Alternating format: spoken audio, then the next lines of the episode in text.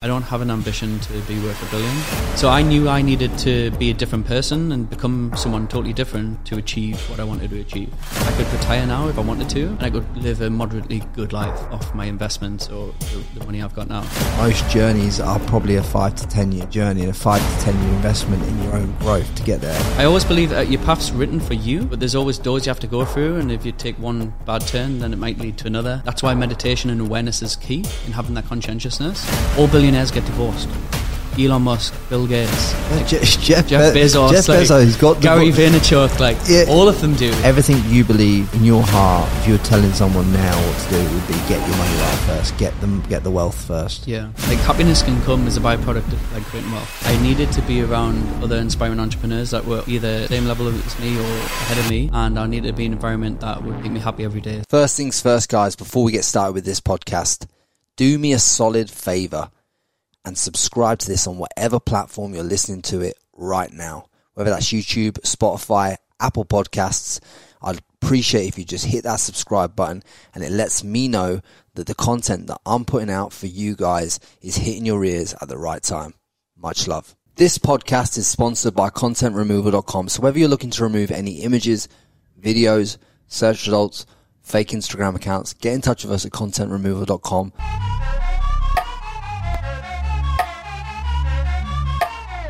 Welcome back to the Frankie Lee podcast. And today, guys, you can see we are in a new location. We are in Dubai. The setup's gone to another level.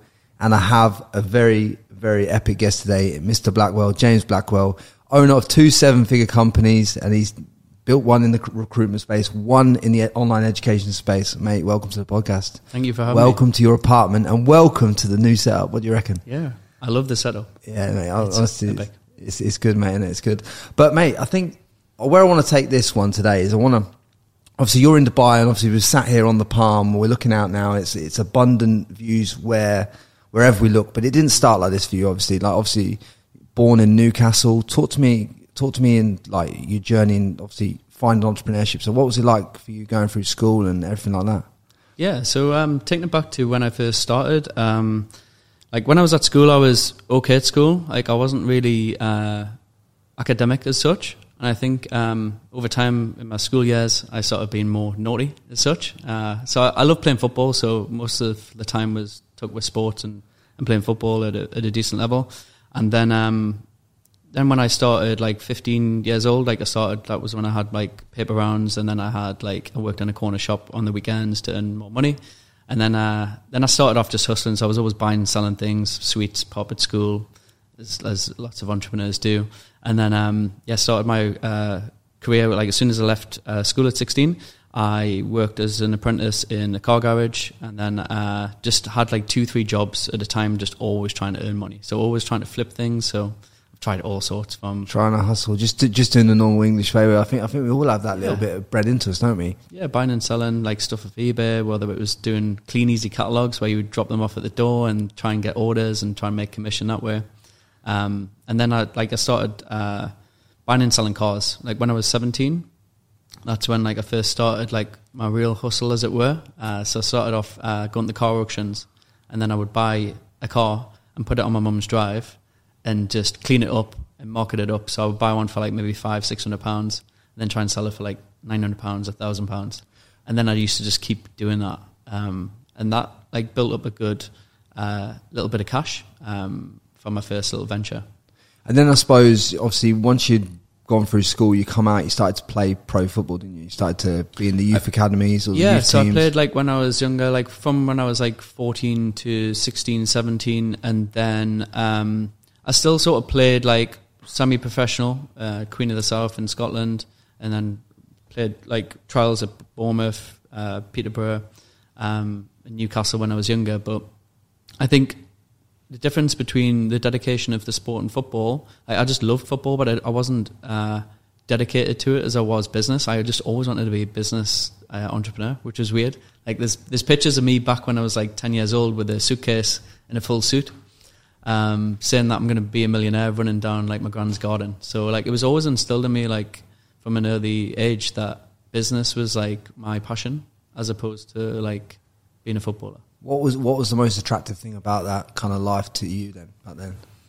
I think from an early age, my dad was uh, like a sales director, and he worked in a in a company where my godfather at the time was like the owner of at this company. And on the weekends, I used to always ask my dad, "Can I can I come to the business? I wanted to see an office." And and I remember being around a big boardroom table of like uh, the guy that ran the business, and he, he was like this big, powerful figure. And I think that like seeing that early on was like the aspiration because he he's the one that had big houses and drove big car, like nice cars. Yeah, so you, And I was like, that must be the route to go down. so from a young age, then you kind of identified that with business came wealth that you could actually go and purchase things. You could actually go and move move your life further forward. So you kind of did you did you kind of know at that point then that obviously swapping your time for money in the in the in the job wasn't really your your route to success. Yeah, but I would also say like uh, it, it didn't happen overnight. So even when I was like 18, 19, I was what business is like now with the online space. It's a lot easier to get rich in the last five or ten years than it's ever been. Like I think we're similar age. So when we grew up, it was harder to even get business funding. Like when I started my first venture coffee shop, even getting funding for that, you couldn't. Um, you couldn't really make money online as like how you can do it now. So back then, it was I was still stuck in the nine to five matrix, as it were, for a long time until I was probably uh, twenty seven when I like really kicked off with my recruitment agency, which we'll come on to.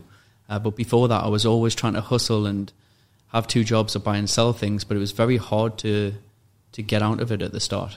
So did you get into the kind of sales role in recruitment first then for yourself? Is that Yeah. that's kind of like the, the job that took you on to having your own recruitment agency? Yeah, so taking it back, like when I was 21, I got an opportunity when I was buying and selling cars. I made up enough money. I think it was like 15, 20,000 pounds at the time. Uh, started with thousand pounds, and then I got this opportunity to take over this coffee shop uh, local to me. And uh, at the time, that was a great opportunity, but I didn't know anything about business then.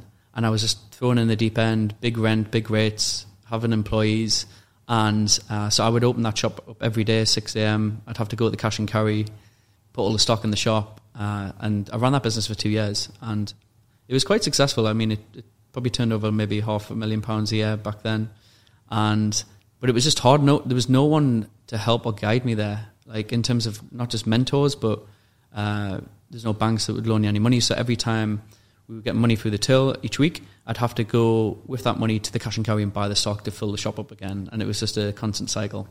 And that at 21 years of age was like it was a really good learning curve because that was my first failure. The business failed after two years, and like I, I handed it back, and like I did fail with that, but that was a really good lesson. Like one to like I didn't do enough research in terms of learn enough, like read enough books, uh, follow enough people on YouTube, get mentors. Uh, but it, it stood me in good stead for business early on because that failure, then I worked, I ended up getting a job at BMW selling cars. And I sold cars for like four or five years. And again, I was in that cycle of like every month you make some good commission, but then you spend the money again. Then you need to like Yeah, earn money yeah, again. yeah. And I remember back in those days was uh, I remember my grand actually lent me some money because uh, I would always get in debt, like living paycheck to paycheck. And then it would be like those payday loans because I was trying to live a certain lifestyle. And then I was getting stuck in the cycle on payday loans like for a, th- a few months. And I, I was lucky, like my grand back at the time borrowed me the money to get out of those payday loans because they can suck you in big time with the high interest rates. And then after that, I got a job in recruitment, which I didn't know at the time was sales. Like it's, it was really high level selling Yeah, because you're selling people's psychology and you're selling a career for them to move, and also still trying to get a client on board as well. So like there's two dynamics there from a psychology perspective of like selling. And I remember at that time, I didn't really have any money to my name, and I had to take a pay cut from the car sales job to this recruitment job because it was starting as a pretty much a graduate again. And Yeah. at 25, 26 years old, uh, that was quite hard to do because it was like going back to a basic salary of I think it was like fifteen thousand pounds a year. I mean, no one can live off that. So I actually got into debt for around about ten thousand pounds on on a credit card and loans. But I knew that opportunity would give me meritocracy to earn. The more I put in, the more you get out in recruitment. So the more hours you put in, the more chance you have to make commission, to make sales, to make the money. So I did that for five years, and I progressed all the way from uh, being a team leader to a manager, having shares in that business, and then uh, yeah, that's when before I just started my recruitment agency, my first uh, proper business venture. So you actually bought shares within that business from. No, we got gifted them. Uh, so like the top 50 performers from the organization got uh, given these shares, which was when they exited the company, you would have got a payout. So I was in a dilemma back then because by then, by the time I got those shares, the exit was supposed to happen within a year, 18 months. And I remember friends that were at a similar level to me there, they stayed on to get the shares, but I, I wanted to start my own thing. Like I was, by then I was into personal development very aggressively, like getting up at 5 a.m. every morning, listening to podcasts, listening to Grant Cardone, listening to Gary Vee, getting motivated. And I was just always wanting to start my own business. So by then I had a I had like a decision to make. Basically, do I leave behind? It was a six figure exit for me at the time, and that was like a lot of money, cash lump sum. Or do I stick my neck on the line and start my business now with no money? And that was the motivation to fuel me. I wanted to beat my friends of, that worked in the same uh, agency as me to earn more than them in the first year of my business starting up than getting it from an exit. So did so when you say obviously out earn them, you mean just out earn the exit fee? Yeah. The the fee would have been what two hundred k. Probably like 150, 200k, yeah.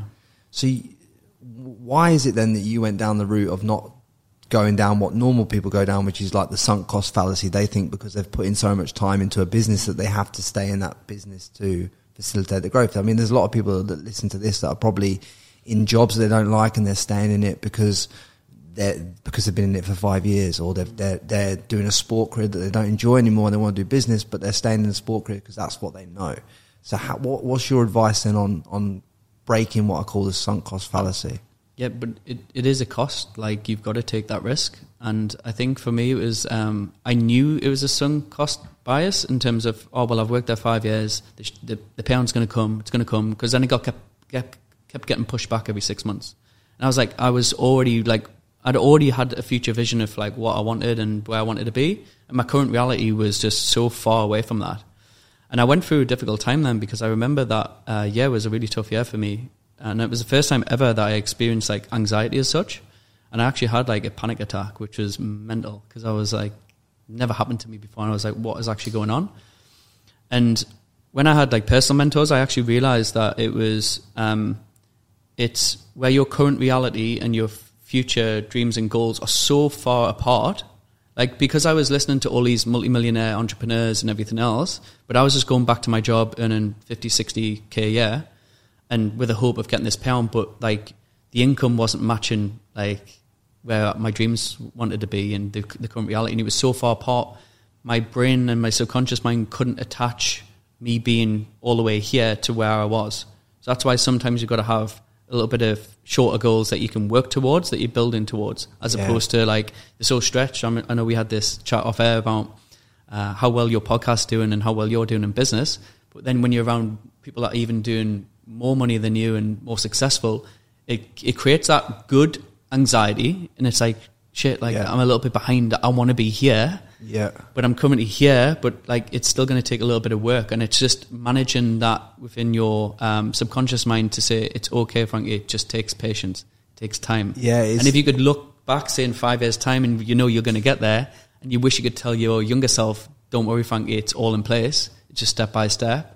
Then you would probably be a little bit more calmer in those situations, and you wouldn't have those anxious thoughts or that push. yeah. It's hard for me from a point of view. Is like when I when I look at people like yourself that are doing bits that are in my friend network and that are doing bits on all different levels, and it's like say we go down look at the cars, and I'm thinking, and in my head I'm thinking, wow, like one of these cars is X amount of money, and I've put that nearly that much money into the, into the podcast, right? like, do you know what I mean? I'm like, mate, you, why, why didn't you buy the car? You know what I'm saying? like sometimes you think that to yourself. You're like, you know what I'm saying? Like, not not that not that I want the car more than I want what we're doing now, but it's just it just kind of subconsciously in my mind, I'm thinking to myself, wow, you- maybe I should be further ahead than what I am.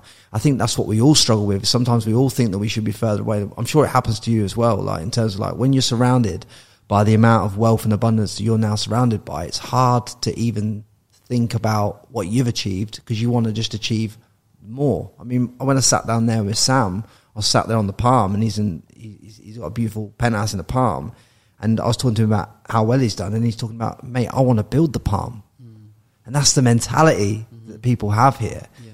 How how has like just skipping forward a step? How has Dubai changed your mindset from from that from those English days, like eh, t- to create that abundance, that separation? Yeah, it's a really good point. So I think like when I've made my first one or two million in the UK, like it got to a point in my current environment I had achieved a lot. And I think when you grow up in different towns or cities, uh, I wanted to be in a in a different environment that really pulled me up even further. And I think you need to go as you go through stages in life. You need to make sure your environment environment's like number one for me in terms of like building success.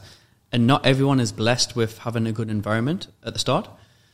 But as you work towards it, you always got to keep working towards like pushing your peer group, so upgrading your peer group all the time, the people who you hang around with, Yeah. the environment that you're in. But in Dubai, like I'm, I'm nothing here compared to there's like billionaires. There's Yeah. like people that are worth 100, 200, 500 million, and I think it's a it's okay where I am now because I know I can aspire. It's definitely pushing me to want more, and to know that like I could hopefully have a yacht one day, private jet. Like it, it's it's pushed me to that other thing where I'm I'm not comfortable because you could easily get comfortable in the money when you make say you're worth ten million, or, or where I'm at now is I could I could retire now if I wanted to, and I could live a moderately good life off my investments or the, the money I've got now and the businesses I've got. But I would I do want more. Like I do want a, a even better life, and I think it Dubai definitely aspires you to have that. Definitely for me, I still want a balance of health, wealth, love, happiness. I don't want to just be the richest man in the graveyard. I don't have an ambition to be worth a billion. Uh, I, but I but now I'm so calm. When I first started my entrepreneurial journey, I was adamant I'm going to be worth 100 million. Like all of my um, all of my vision boards would say that. All of like uh, the words I would keep repeating back to me all of the time was always 100 million, 100 million.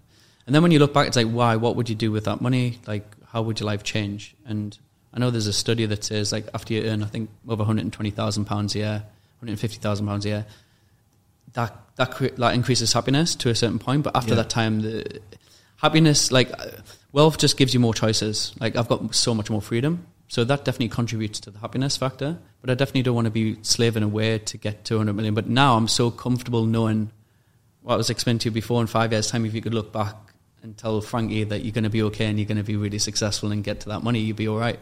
Because I've made a certain amount now, I know that the 100 million is going to be there within five years Yeah, yeah, and, yeah. and there's no pressure on it. I don't care. I don't care if I fall short and get 60. I just know over time, because I've seen the compound effects of uh, where I've got to now and the, the curve that just happened, then I just know that that's going to be around the corner. But I just, I just need to be patient with it. I don't put too much importance on it. How much importance do you put on like the vision boards and stuff like that? So, so now when I look back of what got me successful, definitely the vision board. Because where we are now in this uh, apartment that I'm blessed to, to live in, that was on my vision board uh, about seven, eight years ago. So when I was saying I, I used to listen to say Grant Cardone back in the day Yeah. when I first started out. On my vision board was uh, him and his wife and his kids on his private jet is one of them, and then his Miami beachfront apartment that he lives on. But back then, I couldn't understand. I was like, maybe I wouldn't go to Miami, but I want to live on a beach and I want to live in an apartment like that with sky views. But I didn't even know about Dubai then. But I put it out in the universe on my vision board. Then all of a sudden, I'm living here, and I would never have even attached that like reality to what was in what my- you're living now. Yeah, It is amazing because ob- obviously I've seen the power of vision boards for myself because the, where I was living in Australia and the apartment that I had and the lifestyle that I had was all part of that vision from ever since I was. Well, I built vision boards later on, but I remember saying to my friend in the in the in the geography class when the Gold Coast first came on my radar, I said I was going to live there, and I remembered I was about 14, 15 years old, and then obviously you end up when I re- I realized when I when I was living there at like 25, 26 that that was part of my vision, and I'd been manifesting that, so to speak, cooking it up in my mind for a long time, and I wasn't taking no for an answer. Very, very powerful thing if you can convince yourself before it's your reality that it's going to be your reality, isn't it? Mm-hmm. It's like, and I, there's parts of my life that I have that conviction. And there's parts of my life where I'm working on having that conviction. And I think a rounded entrepreneur like yourself, someone who's achieved so much, is you've put it into place in every every area of your life, your health, your wealth, your happiness, to be able to facilitate this growth. Mm. You know, is, is, is would you say that's kind of along the right right lines in terms of like how it's how it's come yeah, through? I would say like vision boards were important. Affirmations. So when we talk about affirmations, like writing down your affirmations of like who you want to become, and because who you are now is not who you need to become to in order to get to your next goal. Yeah, Right. So you need to change and evolve as a human. So you talk about upgrading to Vision 2.0 with Frankie or whoever. So I knew I needed to be a different person and become someone totally different to achieve what I wanted to achieve. And once you've got that perception and understanding, then once you've got the vision board and then you've got the affirmations of who that new person needs to be, and then you program your subconscious mind into like I would listen to affirmations every single day. So basically, what I did was I wrote down. I think I had like seventy or eighty affirmations around James Blackwell. You are a multimillionaire. James Blackwell. You live on the beachfront. You live in the sun every day. You you're blessed with like full health. Like all of these things sound to the average person is like, oh, it do- doesn't work, but it does work over time. Like because I remember if I look back before like I had big success was uh, I would listen to affirmations every single morning when I got up. I recorded the affirmations and I play them on my phone every morning when I was in the shower. It was 15 minutes, and it was my voice programming my subconscious mind about all of these. Yeah, I love that. I love that Uh, because if it's not it worked. if it's not your voice, Yeah, it needs to be your voice. It needs to be your voice, doesn't it? Because if it's not your voice, then it re- it's hard to for your brain to take it on as as the truth. Yeah. So you constantly playing back your own recording every day. Yeah, and I've still got it, and it's. Uh, but I don't listen to it anymore. But that definitely, all of those tiny little things that I've done over the last uh, four or five years have definitely helped me get to this stage. So, what were some of the limiting beliefs that you had to overcome then in order to to push through? You know that that whole stage. Because there must have there, there must have been a time in the in the UK between obviously starting your business and you making your first couple of million. There's obviously how long how long a gap was that? Probably like three, three to four years. three to four years, right? And in that three to four year gap, in that window, there's a lot of um, personal development, a lot of self realization, a lot of new habits that have to be learned and managed in order to facilitate that growth. Like, what are some of those things? Yeah, because it's hard because you've got to do that, working on yourself as well as working on a business. So it, it is, even when people say work life balance and everything else, it's 60, 70 hours a week. Not necessarily working in the business. You need to do, I think personally, 20 hours a week working on yourself. Like even today, like I still do four five hours. Like I'll read, watch YouTube, learn from mentors, attend masterminds. I, I'm always keen to learn all of the time. And I think that's what separates most people is like people aren't putting in that they'd rather go out on the weekends or, or go and party or go and see friends. Like you've got to make sacrifices.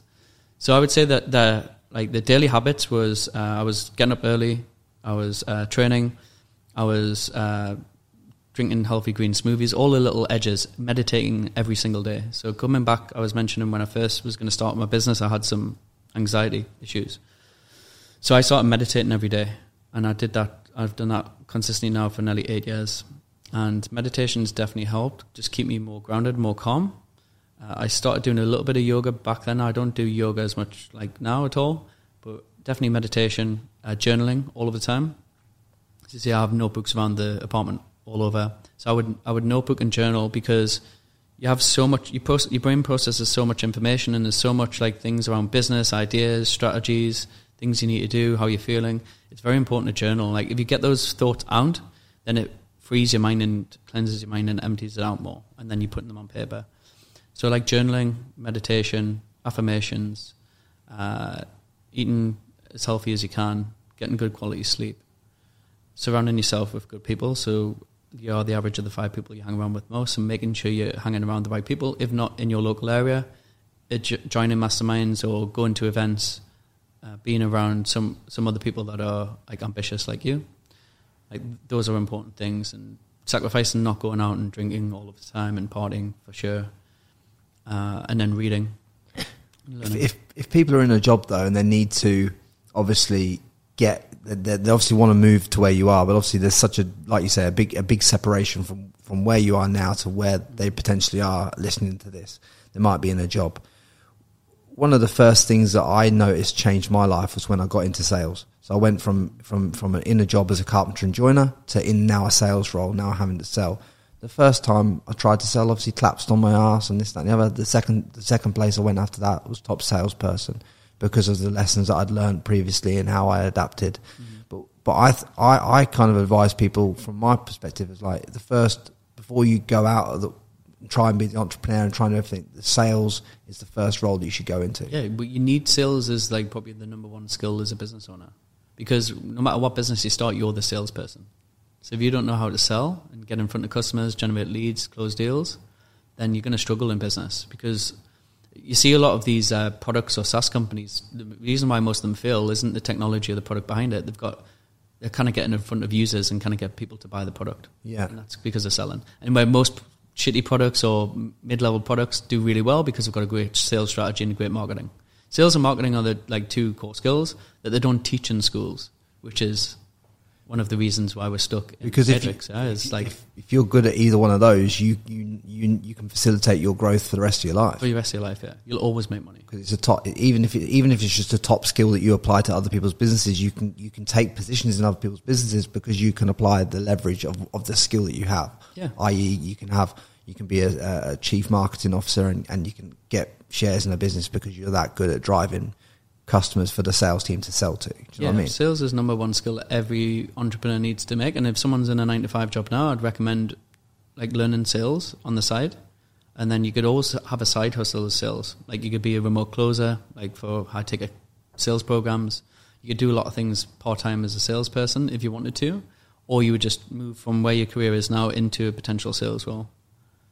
Uh, that's what I would definitely advise people that are I can't really get out. But also, what I would be doing is if someone has ambitions to start their own business but are still working a nine to five, they need to be doing the personal development. So if you do that every single day for one or two years, and then you have become a better version of yourself, and you've got adaptable skills, then you're in a better position to like start up a business. So because also like when you want to have mentors, a lot of people ask, well, how do you get mentors? So I was lucky when I started my business, I would go and network on the golf course uh, take people to football matches, go meet uh, entrepreneurs and business owners for coffees, and they would all do that for free. But that's because you have to bring value back to them. So because I had good knowledge in marketing, uh, technology, sales, like I could bring something valuable to them and teach them something that they could implement in their business. That was a good value exchange. Or because I was learning from, I would read lots of autobiographies of different billionaires, multimillionaires. So I'd, I'd learn how they act like how they think, how they process, how they are successful. So I was just instilling all those habits in me that I could then have, uh, that I could share with other mentors that could help me in return. Yeah, and you're you're obviously bringing something to the table when you do that. But a lot of people, that when they think of when they think of the word networking, which is which is a word I hate because essentially you're just building relationships with people, which is what you should be doing. Yeah.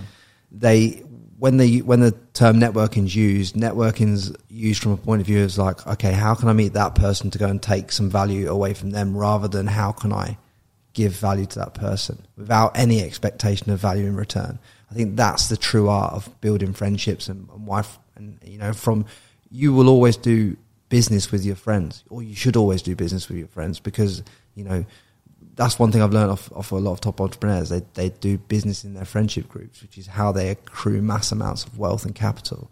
I mean, you've only got to look at people like Andrew Tate and his War Room and deals that go on in there, and other people that have these masterminds, masterminds that you're probably in and and and you've you've probably been a part of or set up yourself.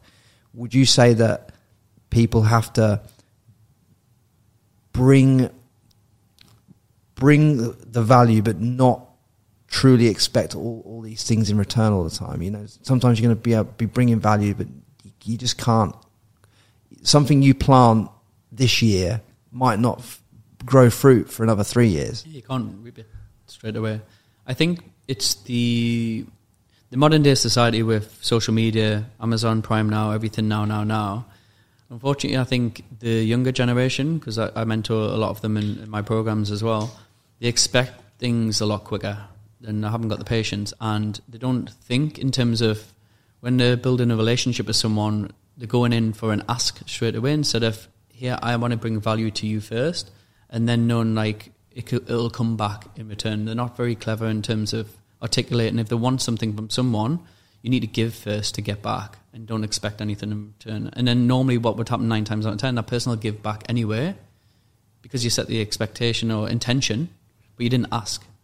What are some of the things then that people you think that, that can give to give to an entrepreneur? Like if if they if they want to network with us or, or build a relationship with a successful entrepreneur, it's obviously for me. It's like I can bring a podcast to the table, or I can I've got other skills in my arsenal that I can bring to the table to be able to facilitate the relationships that I have.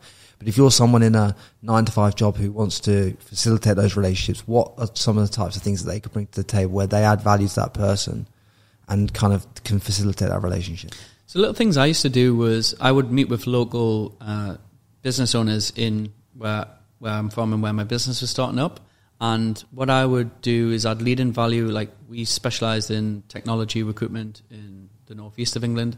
So I would be part of a lot of those communities and understand what was going on in that network. So I could give them value news, which companies have bought which companies, who's moved where, like all of that intel Yeah. information. And then I'd always lead. I would always go with the book. So it's a, it's a there's a book called Giftology about that. But like starting the relationship off with a gift, even though it costs you maybe ten pounds for that book, and I would explain why I've gave them presented them that one, the story behind it, and that I've read it, and I think they would really enjoy it. That goes so much a long way because they feel already in your debt that you're that you've give them something. People don't often buy people gifts, and people feel good when you get, give them a gift, and it doesn't matter the value of it. It's just the intention and like the actual thought that counts. So I used to always that was one of my tricks was I would always give someone a book, and every time I'd meet them for a coffee or lunch or whatever, I'd say thank you so much for the time. Look, I was really thinking of you with this book. I think you'll enjoy it because of X, Y, Z. Enjoy it. The reason I give books is because no one throws away a book. Yeah, That's exactly. that's the Keep- first thing. I always Write write. I always write a note on the inside of it, mm. And people always remember who gave them that book. And even if they never read it, it doesn't matter. The fact is, they always remember who, who gave them it and where they were and then when they were given it. And the fact it sits on the shelf Mm. and it looks back at them. Do you know what I mean? And you can. And if you if Not you- many people still do that though. yeah, it's so- very rare. It's a, it's a good. I remember uh, I did a deal. I did a deal with a massive fitness company in Australia, and I gave the CEO of that company a book. Hundred percent. That that was that that on the on the sales meeting of closing that contract. Good. And it, and there was a lot of thought that went into what book and why I was recommending that book to because I obviously you have to do a lot of due diligence, so you obviously know what part of stage that company's in, and then what book to buy that person predicated on where they're at. Do you know what I'm saying? So you got to look at when you buy people gifts, you don't look at what worked for you. Look at where they're at in their journey, and then buy something that facilitates that. You know, if you think someone's got some, so you've just told me about anxiety. Well, I'll be like, right, so I'm going to buy him a book on meditation and how that can help him solve anxiety, right? Not, I'm not going to buy him a book on on how to get rich when he's already got that sorted. Mm-hmm. So it's it's little things, it's little things like that that people don't don't the nuances because you because a lot you can buy gifts, but there's nuances in how you buy gifts, and I think you've got Con- conscientiousness like not everyone has that and that's how i hire my team is like have they got high high levels of conscientiousness which is known like you mentioned about like the anxiety or meditation you just need to know that in your brain and think like nine times out of ten most people won't think about that and then think that should be the type of book to get them they would naturally just think get Yeah. a business book or, or whatever Yeah. so like, not everyone has got that skill and i think that's just i don't know if you're born with that or not but i think from experience of hiring and firing a lot of employees some people have just got it in terms of being conscientious. I, I do think having spoken to a lot of people with success like yourself and other people, founder of Reebok, Paul Richardson from Gymshark, Al Barrett, these people like yourself, they are they are not they are obsessed with the detail mm. in terms of like the detail of how you'd how you'd buy a book or how I'd buy a book. Eh, Everyone everyone who who's, who's having various success in life is always obsessed over the little details and nuances. Mm. And to have that much, you need to have a little bit of nous that not the whole society has got. But you, but it but you can learn that ability. Mm-hmm. You just have to think about putting other people first and what you can bring to the table before you start asking for things. And a lot of people have a habit of DMing me and telling me that they're going to be on the podcast in seven years and or be in the podcast in three years and all this stuff. And I'm like, but how does that add, or, value to the audience where you want to come and tell your story about how you've been successful? That's not serving the audience. That's not how people book guests. It's not how you operate in business, is it? So it's just these little nuances are things that I think people don't don't see when they send these kind of messages to people. Yeah. It, that that's what separates them from what they what they actually want to achieve, which is just building a relationship, a genuine relationship. After you built, got to that first couple of million in your business from the the, the sweat things, building it up, hiring your first employees. What, what was the point when you decided that, even though that business was successful in England, what was the point when you decided, okay, I don't want to be based here. I need to go to Dubai now. I need that growth moment. Yeah, so when I set up my second business, the online education company in the mastermind, I did that like four, five years in my recruitment agency. So I'd done that for five years. And what you tend to find in business as well, there's a journey in, in life and there's different stages in your business career as well. And when you have a, a baby that you started off like in, as your business that's yours, blood, sweat, and tears started from like a kitchen table to scaling it to like two millionaire consistently with a great team.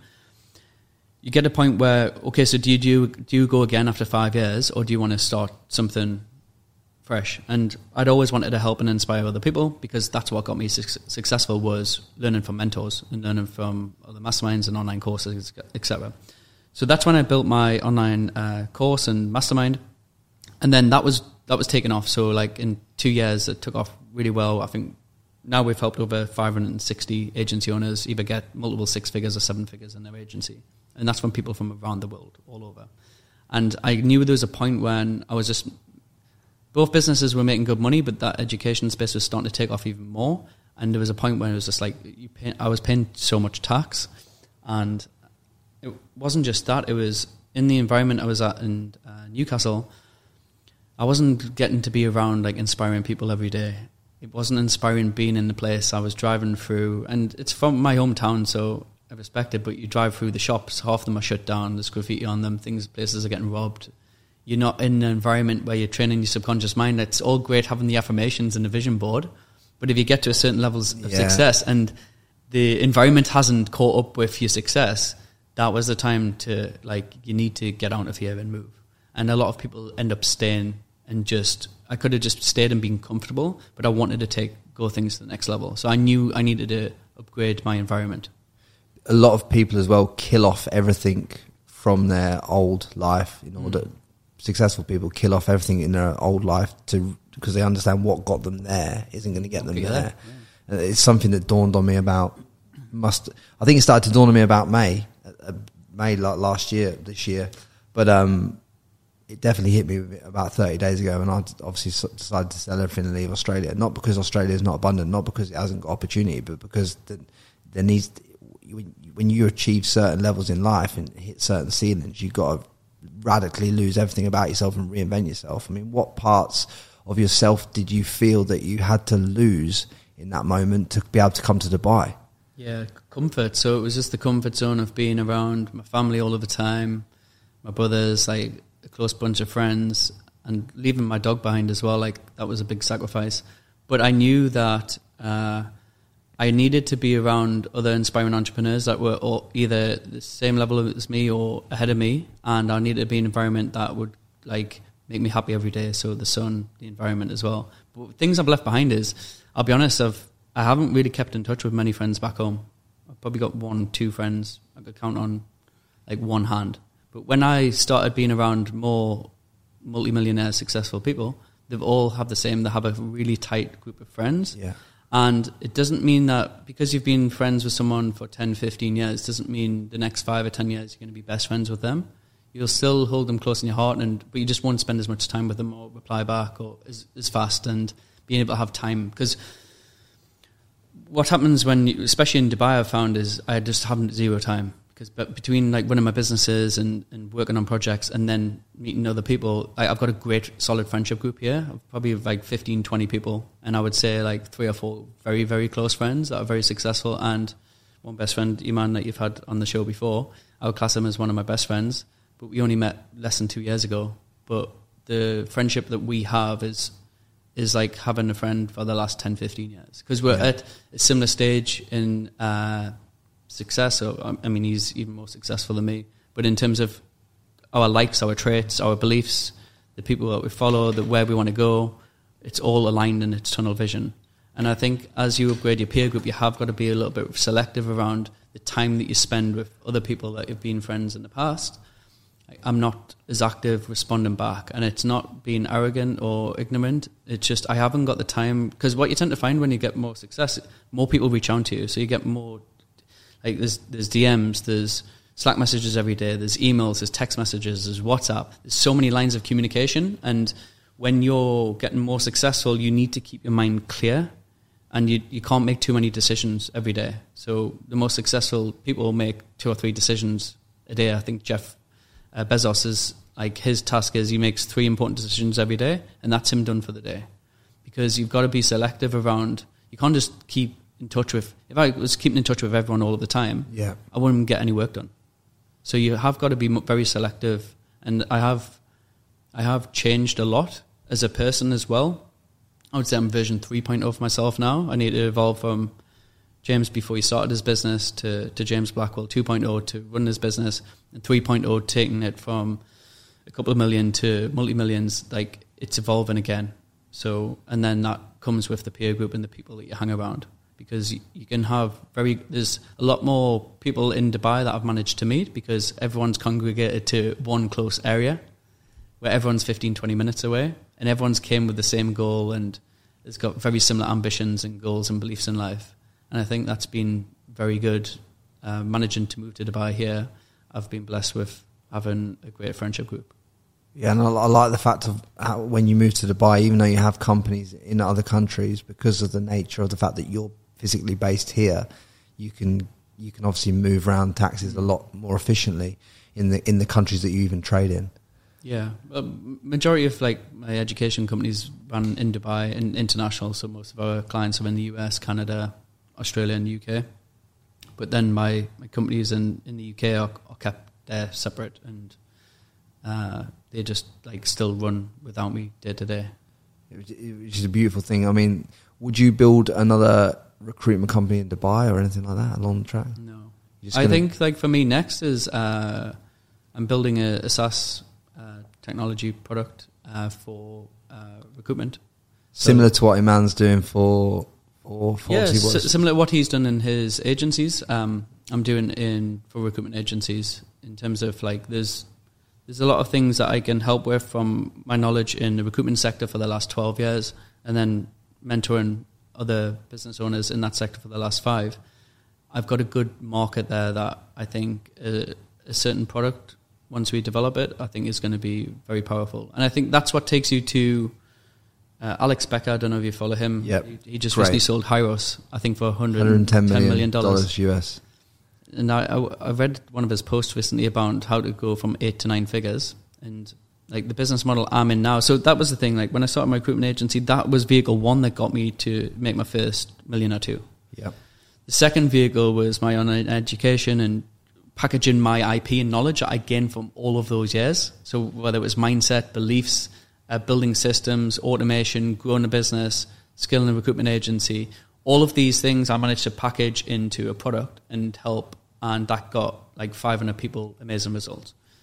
And that vehicle can get you to eight figures. But to get to nine figures on an exit, like the majority of those businesses are like mainly SaaS companies now at the minute.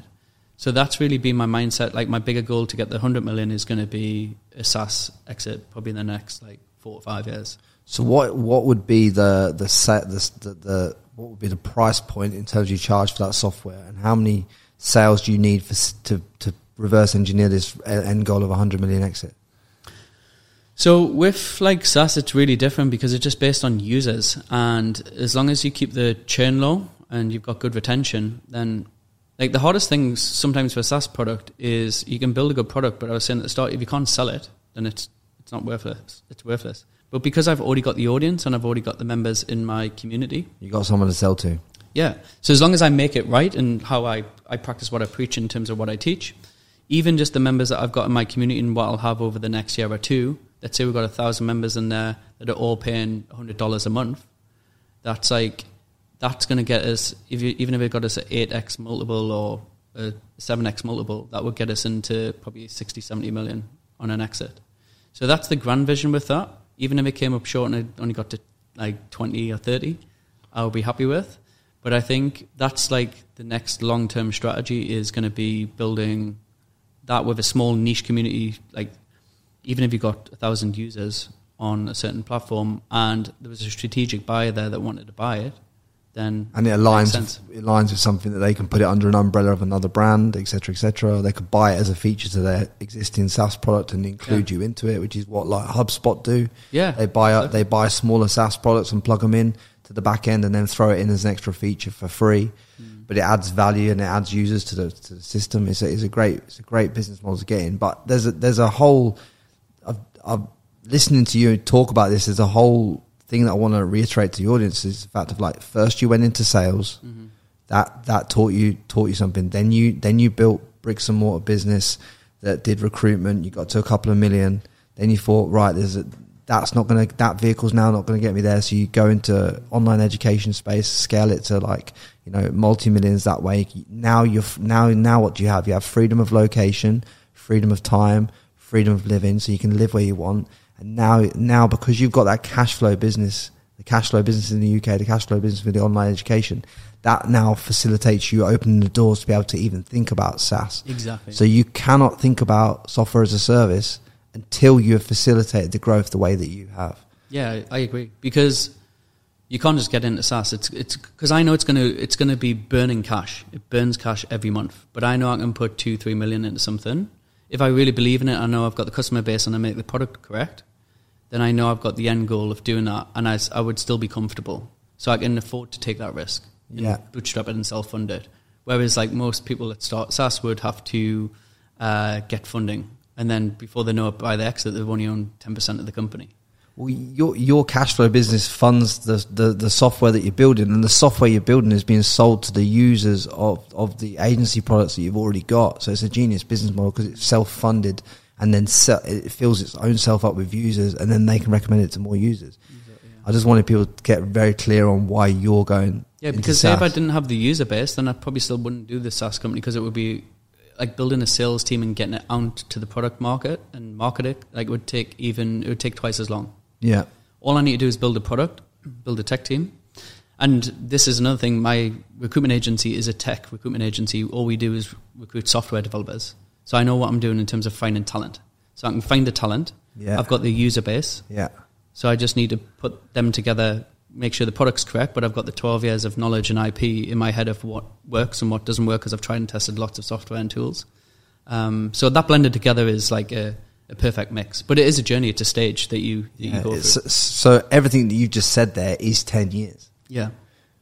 So how how important is it for people to understand then that that most journeys are probably a five to ten year journey, and a five to ten year investment in in, in your own growth to get there. I mean, how, Yeah, but it's bang on. I would say five years is the time at least to make your first million. You could do it quicker, but like to build the foundations of like improving yourself because you you're going to go through ups and downs. There's going to be a lot of challenges, and I think a lot of people quit or like don't manage to push through that. And I think looking back. I think yeah, one and two were great for me when we first started the business because it was just me, my my younger brother, who I brought on when he was seventeen, and I taught him sales. So he just came in, learned sales, and then now he runs my recruitment agency day to day, and he's earning six figures, and he's happy, and he's he's doing really well.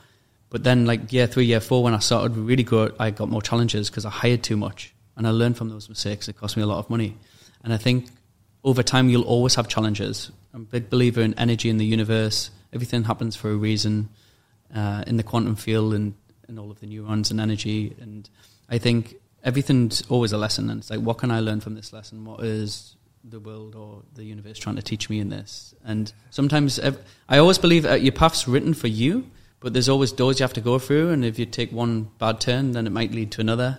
And th- but there's always signs that you'll take back to check back and say, James, tune in. Are you in tune with everything? Because look what's happening. And a lot of people are so, sometimes so blinkered in the day to day. That's why meditation and awareness is key in having that conscientiousness because you can t- you can read the signs. Because I think everyone in life gets signs, but it's sometimes they're not in tune with them.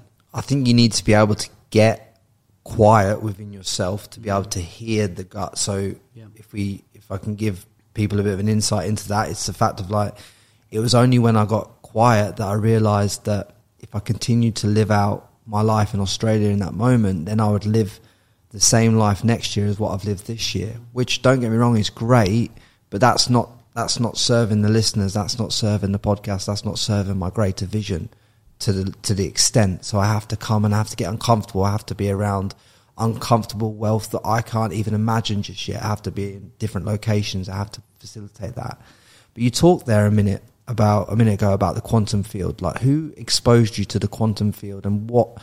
And can you just give a bit of an insight into the quantum field so they understand what you're talking about in that respect? Yeah. So Joe Dispenza, I know you did that event. Like I, I read a couple of his books and I watched a lot of his YouTube around uh, that. And I think there's a there's a couple of other people's books I've read that are part of the same community as Joe Dispenza, but the the name uh, has mistaken me.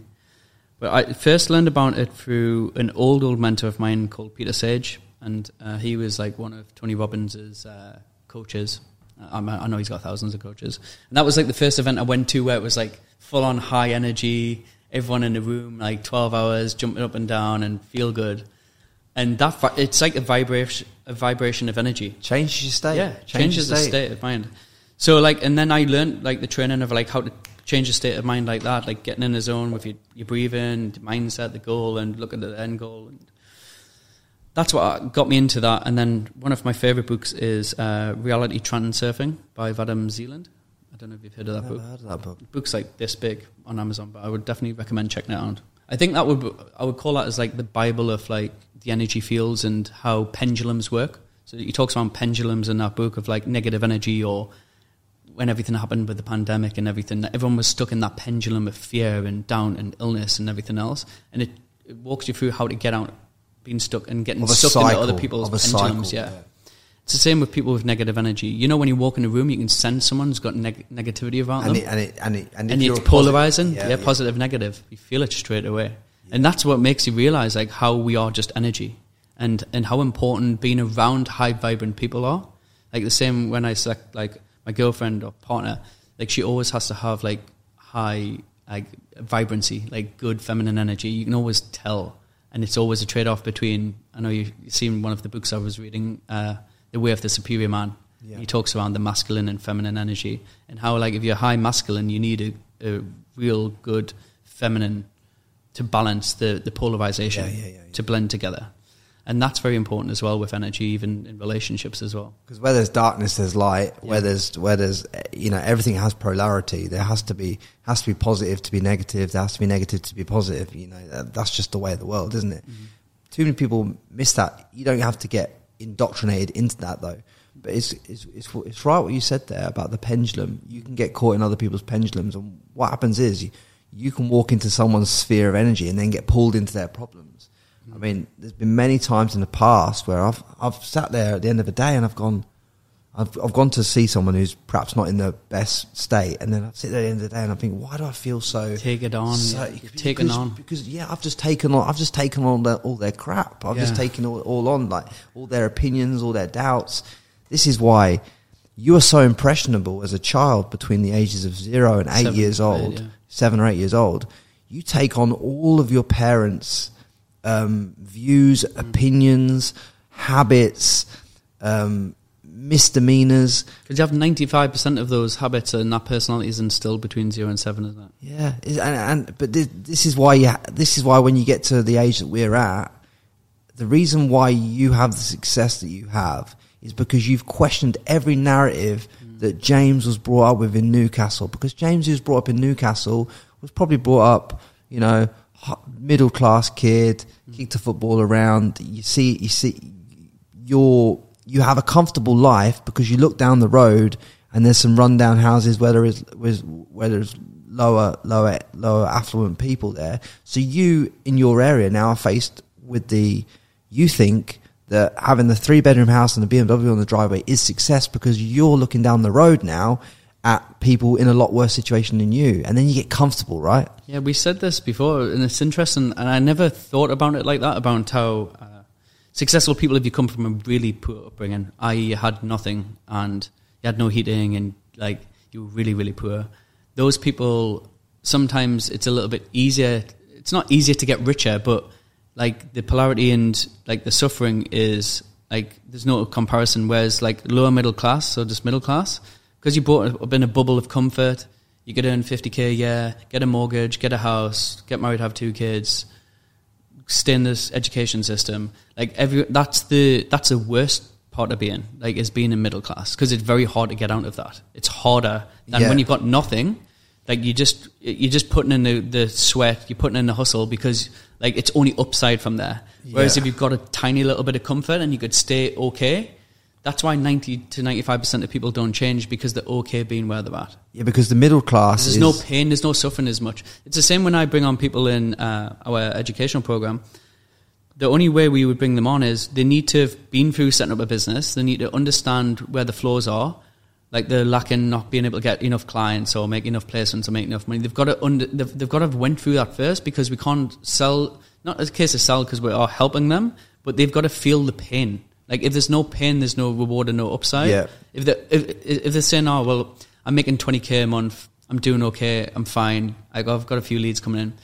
Sometimes, even though I could help them get to 100k a month, it's very hard for me to make them see that without feeling the pain. But then that person will come to me in six months and say, "Actually, James, we've only had we've had a poor month last month. We've done zero or 5k feel the pain. for the last two months, and now my wife's on at me, and now like I'm struggling. Like I really need help now." Then someone's going to commit to change and take action.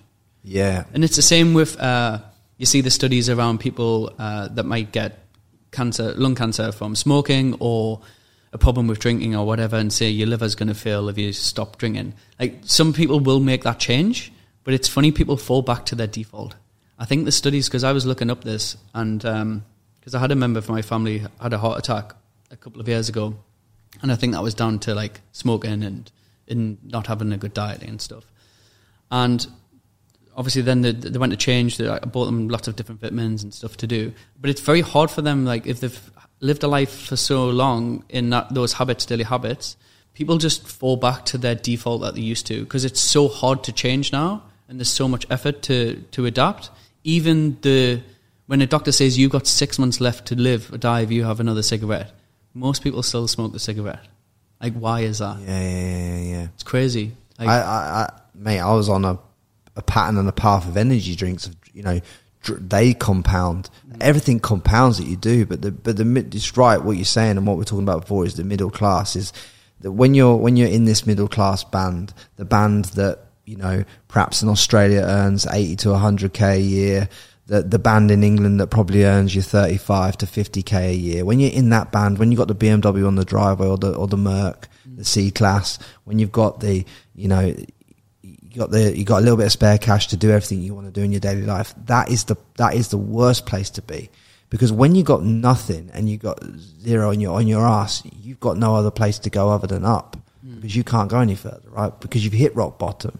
But when you're in that middle class band, it just that is so comfortable. It can talk. You have time and enough money and enough resources to talk yourself out of your own fucking dreams mm-hmm. because you sit there on your couch watching your massive TV or with Netflix on your 50 inch TV in your nice apartment because you've got enough money now Yeah. and you're like, oh, yeah, I don't want to, I don't really want to burn all my ships here. take the risks. I don't want to take the risk of moving to Dubai. I don't want to take the risk of moving to Australia. I don't want to take the risk of moving to the UK because you're so comfortable. Comfortable, yeah. Yeah. And that, that's the thing when you see the middle class, and then they might start a business, and I could have just stayed where I was comfortable, and I would have breeded that success. And I think that falls down to the default of because you don't want to go below the middle class of your upbringing. So sometimes there's a fear of like, oh well, if I take more risk, then what if I lose it all? And I don't know what losing it all means to be. Yeah, you know, like because, living be- with nothing. because of, because I've never had what like the, right at the yeah, bottom. I've never been Whereas right you the see the people right, right, right at the bottom with zero, they take even bigger risks because they're like, "Fuck, I lived on a sofa, or I lived homeless, or I did this and that." So they can take bigger risks to 100, 200, 300 million because they, they didn't have the comfort and so, as such. And so sometimes it is a, like I said, it's harder for them to get started, but it's it's easier in a way in some ways, like because they didn't have the blessing of like some sort of level of security or comfort. Mate, I challenge every thought in my head, and a lot of the thoughts in in my mind and all of my mannerisms and stuff like that have come from a middle class mentality, Mm. and they all need to be quashed over time to be able to ascend and to move forward. And I'm still quashing them now, mate. At 34 years old, Yeah, like we you- all are. we we're all battling them. Like there's no there's no separation here from anyone that's listening to what me and you are fighting through ourselves in our own lives because we're still, in order for you to get this software as a service business to the level that you want to talk to, you're going to have to break some patterns that are probably instilled when you were 10 Yeah, years it's old. true because I don't need to take that risk. That's the thing. Like I Because it's comfortable, right? comfortable, yeah. And but this is why Dubai has been important to me because I am poor here. Like even having a Rolls Royce, Lamborghini, having nice watches. It's like that's just that's the middle class here. I am just middle yeah, class yeah, in Dubai. Yeah, yeah. I was gonna, I was gonna say that you've just moved to middle class. Yeah, exactly. Because, like, to be fair, So it's my new default comfort zone, yeah, but it's upgraded. So then it, then it's like I still then I can still aspire to have more because this is just like it's default now. See, my, my, my opinion on the whole, whole debacle is I believe that everyone has to leave the area that they grow up Agree. for at least five, five years at least to get yourself completely out of the area you grew up. You can't be around, um, the friends that you grew up. You can't be around your family. You gotta be, got to take yourself away in order to do the work. You got to take yourself away in order to do the healing. There's a lot of healing that Yeah, has to growth, happen. Like being alone is important. Like being in a like I moved here with no no friends, no one. Like it was by myself, and it was a big shock because I grew up like my office and business I built like right next door to where my family are, my brothers, friends. So everyone was in one community, and a dog that I loved that I had with an ex partner I shared. So I sacrificed everything to come here. And it gave me, I've grown a lot. Like, I have changed a lot over the last two years being here, but in a good way. But then people, if you go back home, people will be like, "Oh, James has changed. James is this and that," and it's like, "Yeah, I have changed, but you haven't." yeah, yeah. It's Like, pretty. It's projected Because isn't it's programmed. People aren't supposed to change, and then so when you go back home, they're like, "Oh, James, you're this and that." Like back to how you normally used to be. Like they try and sometimes uh, I was watching a interview with Alex Hormozi on YouTube, which was good. Why doesn't go home for Christmas? And it was because his parents and everyone else are like they still treat Alex as the old Alex that wasn't really successful and was just this guy. And he hates it because he gets put back in this box of like how he used to be. And I think sometimes when you go back to your hometown or whatever, they try and think you're going to be the same as what you were before. Yeah. And then you end up pre-programming back to that default. And sometimes you take a few backward steps. And that's what happened to me even a few months ago. I went back uh, home in the office and I remember I just wasn't inspired. I wasn't productive. I was going back to the old routine, and because then you was like you putting on old clothes and comfort and everything else, and I was like, I need to get back to Dubai. And every time I go back to the UK, I'm I'm less there and more Yeah. in Dubai because Yeah. I because I can see it sucking me back in and back into an old default, and that's really important. Why you said you need to break out of your hometown, and I really agree with that. I don't think you can be ultra successful. Very very few people will if they stay in their hometown and don't break free from what their what their previous environment was because you've got to have a new environment in order to help with the change. Yeah, this is this this one is very relevant because what you're speaking into now is something that I'm going through with myself, with where you know I don't actually know. Part of me thinks, "I lower your cost of living, pump pump more into everything that you're doing, capitalize on the back end, live in the UK," and then part of me thinks, "Well, actually." Would you be better off living in Dubai? You know, do you know what I mean? And forcing yourself to let go to the next level, or would you be better off going to Miami, or would you be better off going somewhere else? Like it's a real, it's a real hard internal conversation that even I'm having, mate. Mm-hmm. Do you know what I'm saying? I know you, have, you probably have an opinion on it, but it, it's hard, isn't it? It's hard Mm. to, it's hard to know. But I, I, I fully, I fully get what you're saying. When you go back to the place you grew up, it's really hard not to fall back into some old elements of your life, even though you've created new realities in your mind. Mm-hmm. Isn't that isn't that isn't it isn't it isn't it powerful how your mind can identify where you were and go, oh, let's just slap that program back on. Let's just slap those triggers back in. Let's just re- reiterate some of these things that come through in your life. What are some of the things that you're working on right now in this moment that you've you've identified that need to kind of be fixed in order to facilitate that next move? There must be some some, some What, in terms of mindset or just yeah, business? minds, mindset, yeah. Because predominantly mindset that's going to take you to that next level Yeah, now. it's it's new goals. I'll be honest. I've achieved everything on my vision board. So if I look back, if the person I needed to become five years ago and everything that I wanted, I've got everything I wanted. Like I've got a good multiple seven figures in the bank account. I've got all of the best watches, my favorite cars, great apartment, great friendship group, two Yeah. great businesses, uh, healthy family back home. Like I've got, I've got everything on paper, but it's like now is time to reset. So now I'll be honest, like the last few months I've took a little bit of time just to self reflect and think, okay, so what? I haven't pushed myself in terms of what is my next challenge, but I think being around all of uh, the inspiring friendship group, I could have just like retired for a couple of years if I wanted to, or just kept those businesses doing okay. But Yeah. now, like my other friends are making twenty million in a year, or like a hundred million exit. It's like I'm I'm behind. you know how you were saying to me. yeah. So that just that's in the, niggling in the back of my mind that forces me to grow more. And then uh, yeah, and then recently got like uh, involved in a, a new relationship, and she's like really ambitious, and that's inspired me more to to grow because I want bigger and better things. Like I do want eventually maybe to have a yacht one day. I do want to be able to even be on a bigger scale and have a build a family and build um, build further businesses. So now I'm just ready. I can feel my my mind's like charged back up to go. Like now is the time for nine figures over the next three or four five years, and it's a mixture between SaaS and probably acquiring companies because there's, I think there's a difference between being an entrepreneur and a startup entrepreneur. And then actually owning corporations and buy, buying and rolling up companies and exiting. And I've always been excited about that business. Like one of my old mentors, I was saying, was Dan Pena, the fifty billion dollar Yeah, man. yeah, yeah, So. I spent eight days as, at his castle, and, and I've done a lot of uh, courses around acquisitions, but I haven't done that yet because, again, you only have so much time and distraction. Focus on the one one thing first in terms of one business, which I built solidly for five six years. Then I focus on the next business. Most people go wrong because once they've had a little bit of success in year one, year two, they're like, "Oh, I'm going to start another business." Like, why? Double down on the business you've got and get it to a certain level first. Yeah. But now I'm at a stage where eventually, like, my end goal is to have a private equity firm where I invest in businesses, roll them up, and sell them, and acquire, build and acquire. So that between the SaaS company and uh, private equity is like my 15, 20 year vision. One thing I've noticed though is that the relationship for you came when you were at a point in your life when you were reflecting, Yeah. right? And your and your relationship also came at a point in your life when you said that you'd achieved everything you'd want to on your vision board.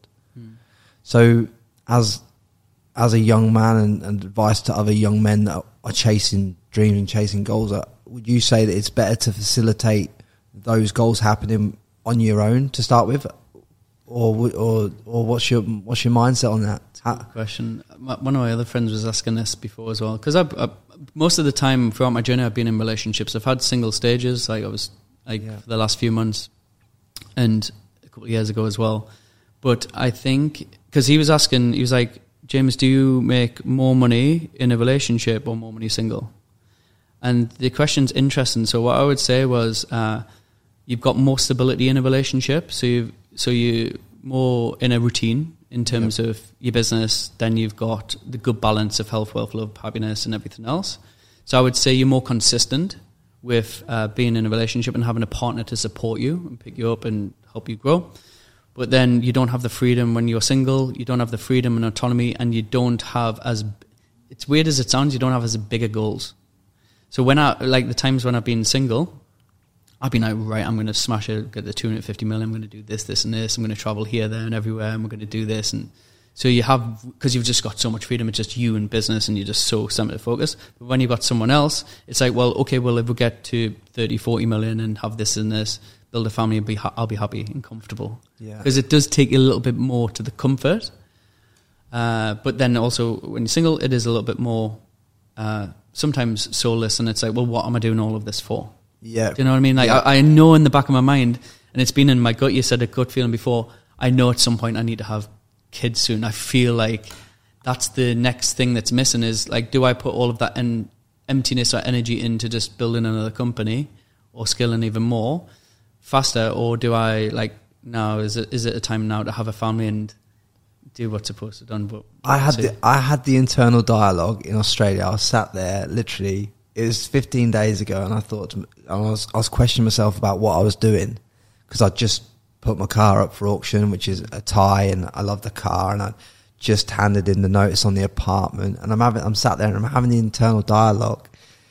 Oh, but I've been here eight years. I love this country. I love everything about a lot. I, I- and I love Australia. And I, this, this, the podcast I do is a service to England and Australia. Do you know what I mean? There's a bit of, there's a bit of that in it.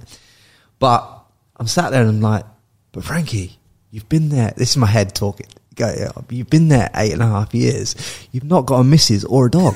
Like, you know, like, You do you know what I mean? yeah. It's in my, that's what my head's telling me. Yeah. And I'm like, yeah, like, why don't I have a missus? Like, if, to me, the, my mindset was, if you don't have a missus or a dog after eight and a half years in a place, you're in the wrong place. Like, you know what I'm saying? Like, that's, that's the way my mind, the mindset was working on it. I don't like, think Dubai is going to be any different, mind. yeah, yeah. The, Dubai's not So- the place you come for a missus and a dog, but but like the the the, the, the that's just the way that I justified it to my own self. I mean, you there, there are times when you think to yourself as a man who's in the pursuit of a goal, a vision, a vision bigger than himself, which you and I both are at different levels. When you are in the pursuit of that goal, it would be nice if there was someone on the journey with you to kind of to kind of just be your your wingman. Yeah, I think so. Like throughout my journey, when I started my business, I was with my ex fiance.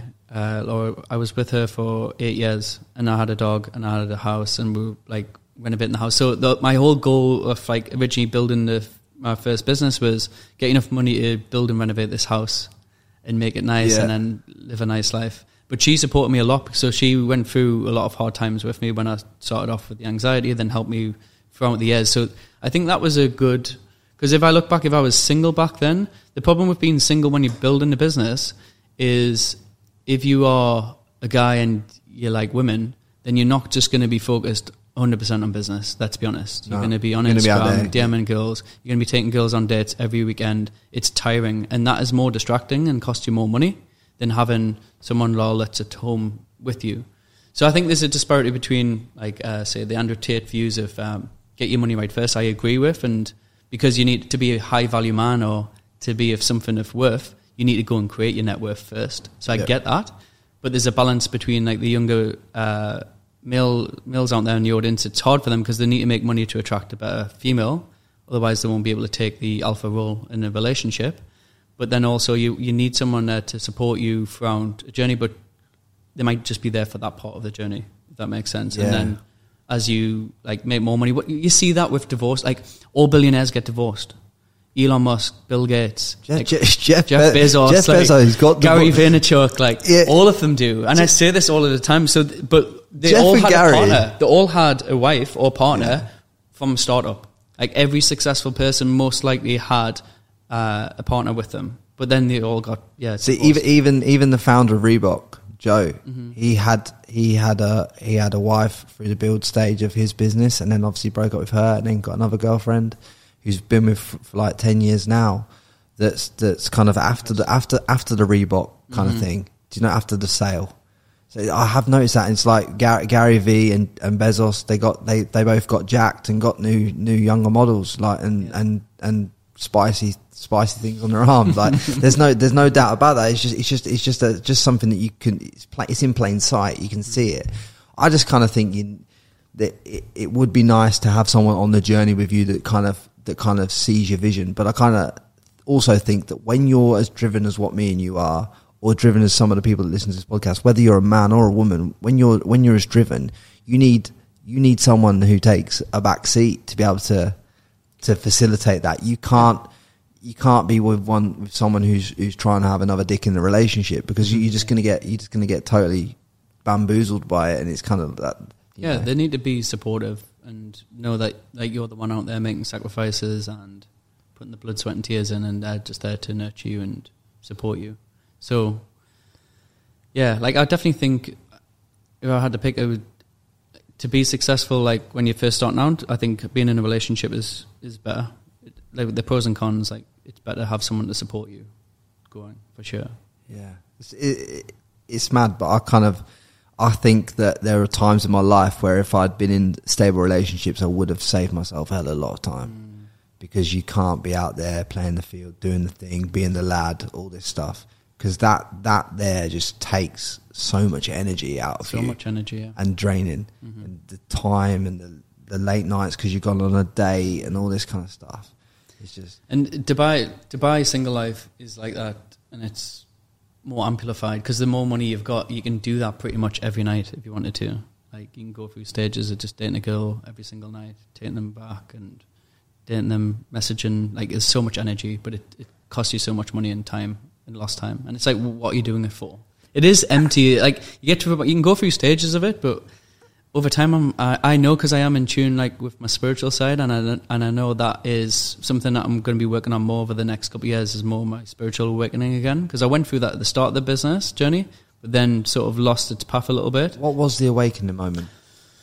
Um, definitely for me when I started like meditating more, and you mentioned uh, Aubrey Marcus. I followed him for a long time, and I'm keen to do an ayahuasca retreat at some point Yeah. soon. I feel like I'm ready for that now, and I feel like there's Have you done mushrooms? no, but I know you need to start on that first. Really, I think I think well, mushrooms call you. mm. They call you. They they they they contain a lot of wisdom. But I think I think I think the the progression for me that as far as for me going through was mushrooms.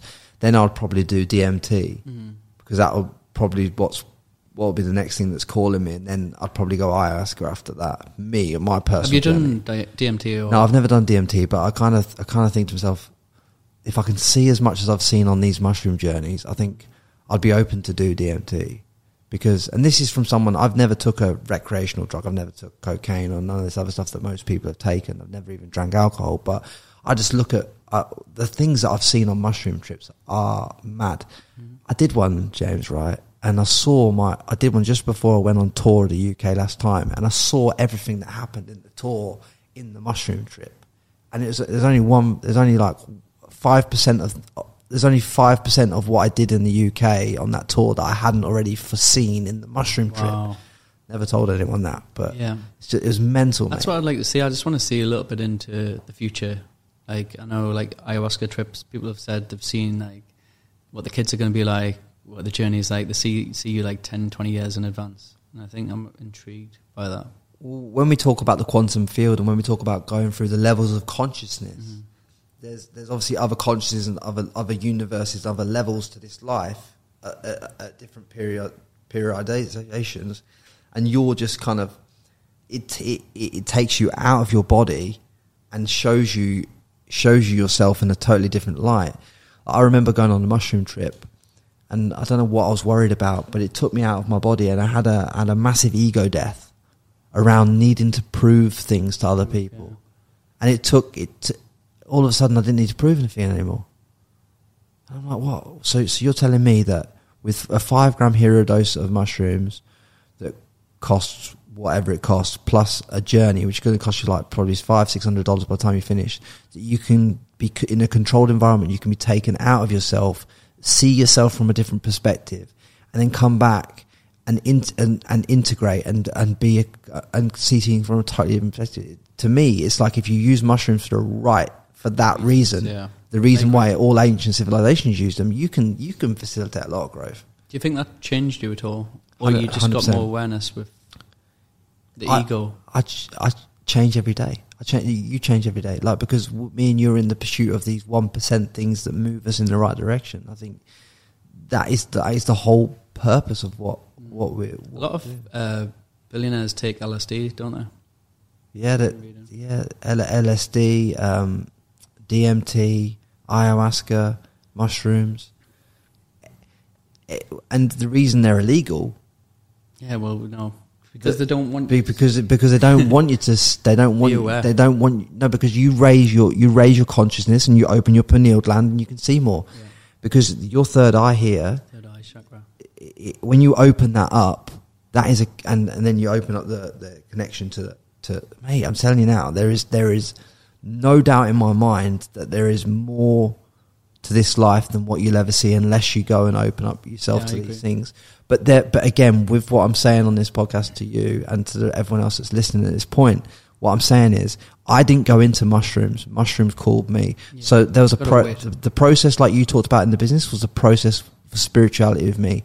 It started with needing to talk to someone, then found breath work, then found meditation, and then I went on that journey and healed a lot through that, and then I found mushrooms, and then you know you find other things off the back of that. Eventually, I'll I'll try DMT and other things. Like you don't you don't just go and you don't need to go and start mushrooms if you've never done meditation or you've never done um, the the breath work because you need to learn how to listen to your gut intuition to be able to facilitate you In being able to tune, yeah. because otherwise how are you going to learn from a mushroom trip when you can't even listen to yourself and your gut it's mental mate i think that's the next thing for you mate. Yeah, I'm It's looking gonna- forward to it. that's going to open that's going to open you up and i tell you now you when you do it you'll probably see certain things that you might want to do in business or do di- different that you hadn't seen from a different perspective Yeah. it's going to be exciting Yeah, I'm excited. I, I'm- I might, I might, I might figure out who in Dubai does these journeys for you, mate, and get you teed up. No one in Dubai do them. Yeah, That's well, you, allowed, you, is it? you're not allowed here, but like you can go. Probably be like Mexico or Peru or No, you can, you can, you can fly over to um, Amsterdam, get it done.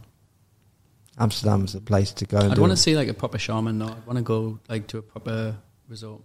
I think there's another one in uh, Puerto Rico or somewhere as well. That was Yeah. looking at.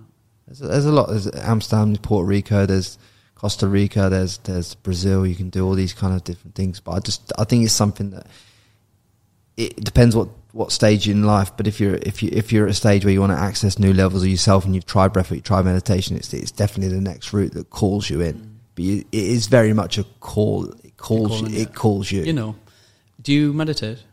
Yeah, yeah. But I don't. But I, I do.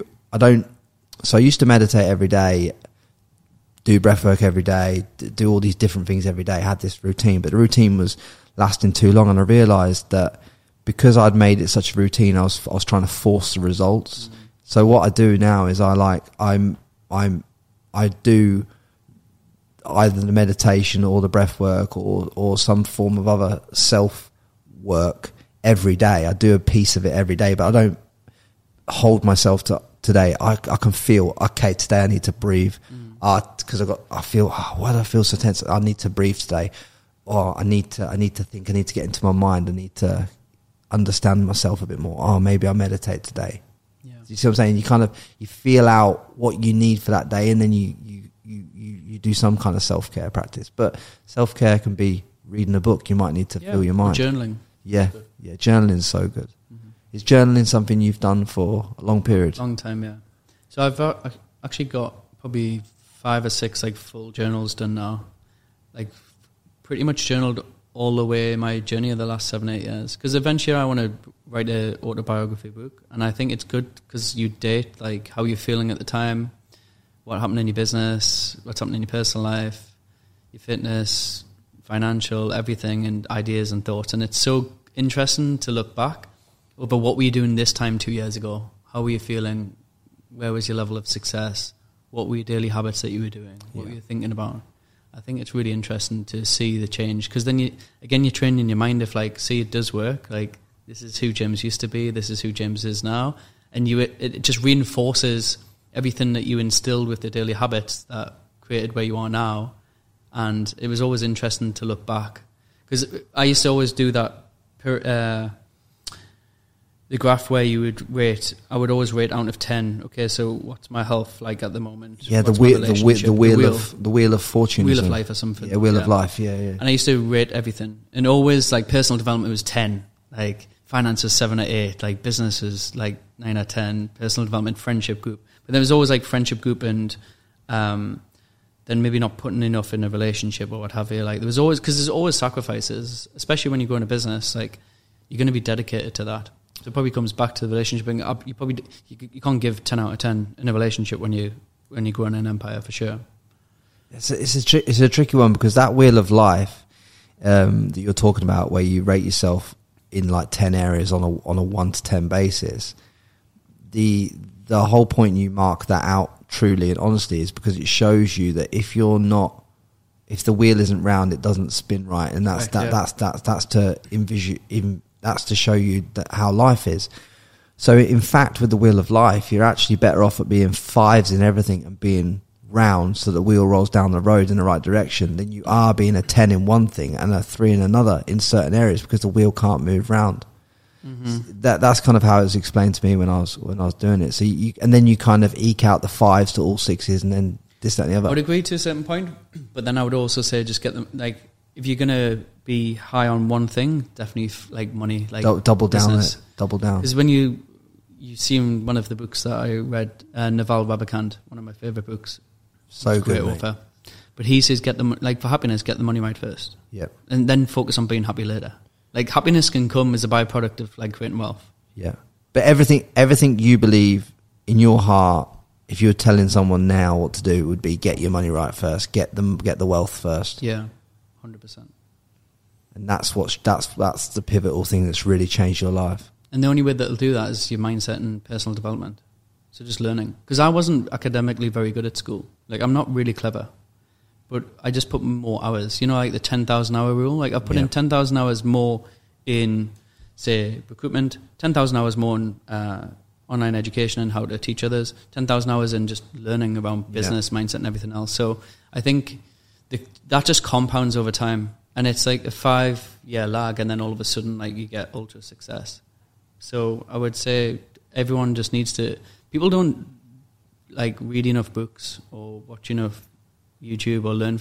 Like even when I was, when I say watch YouTube, there's billionaires doing interviews. There's people that have Tony- made mul- yeah. multi-million pound exits. Just listen to their podcasts or listen to their story, like Yeah. over time, and then it'll just be breeding in. That you're learning from all of these other successful people, and it's free.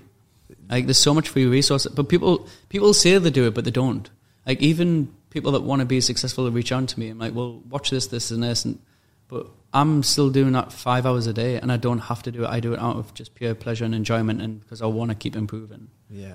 Whereas that's why people can't catch up to me, like in my sectors, because I'm still putting in those extra yards just to learn more, more, more, more. And then because the flywheel effect, it's just getting faster and faster, and that's why success breeds more success. Like the more success that you get, and the more you keep putting into that flywheel of like the daily habits, the rituals, the learning, the personal development, then the faster it'll just it, it's just more easier, and it's easier to make. It's hard to make your first million. It's easier to get to ten million and to hundred because everything's just compounded. Because yeah, you you you've already got the wheel moving. Which is, it's getting the wheel moving and greasing the wheel. And people quit. start. Yeah, they don't do enough. They think, oh well, I've read one book, it didn't work for me, or I've done some affirmations, I haven't got my dream apartment or house. But it's just doing that over time consistently for like years is what it takes. Yeah, I love it, mate. I love it. And if there's one piece of advice, one pearl of wisdom that you could leave this audience with, that you know you can't you can't leave the cars, you can't leave anything else, but you could just leave one pearl of wisdom available to everyone that listens to this. What would it be? Yeah, for, for me, it would be not to worry what other people think and the perception of like what other people view of you. Because when you think people are thinking about you, the, everyone's self-obsessed. They're only thinking about themselves. So when you remove the stigma of like ego of like worrying what other people think if you fail or do this or that, just forget about that and just go like take action and go for like your dreams because we only get one life. Life is so precious and people waste away of like finding excuses if you want to do something, like you'll do it. If you don't want to do it, you'll find an excuse. I love it, mate. I love it. And that, guys, is James Blackwell. And mate, I appreciate you coming on, being the first you, podcast man. back in Dubai with the new setup. I was I was a bit dubious about this new setup, but you know, I- cool. it's good, guys. I hope you enjoyed the podcast and got a lot out of it. And I just want to say to you all, I appreciate every one of you that listens. And if you could just share this content with two, three other people, drop it in the girls, all the boys WhatsApp group. You know what I mean? Just share it around, help make this movement go further. It, it, it all helps, you know, like just getting people telling other people. That's that's where the podcast grows. And I hope that you got as much value out of this as I've got out of hosting it. And mate, I wish you every success in the future. And guys, much love. Guys, do me a solid favor. Drop a comment below this video and let us know who you want on the podcast next.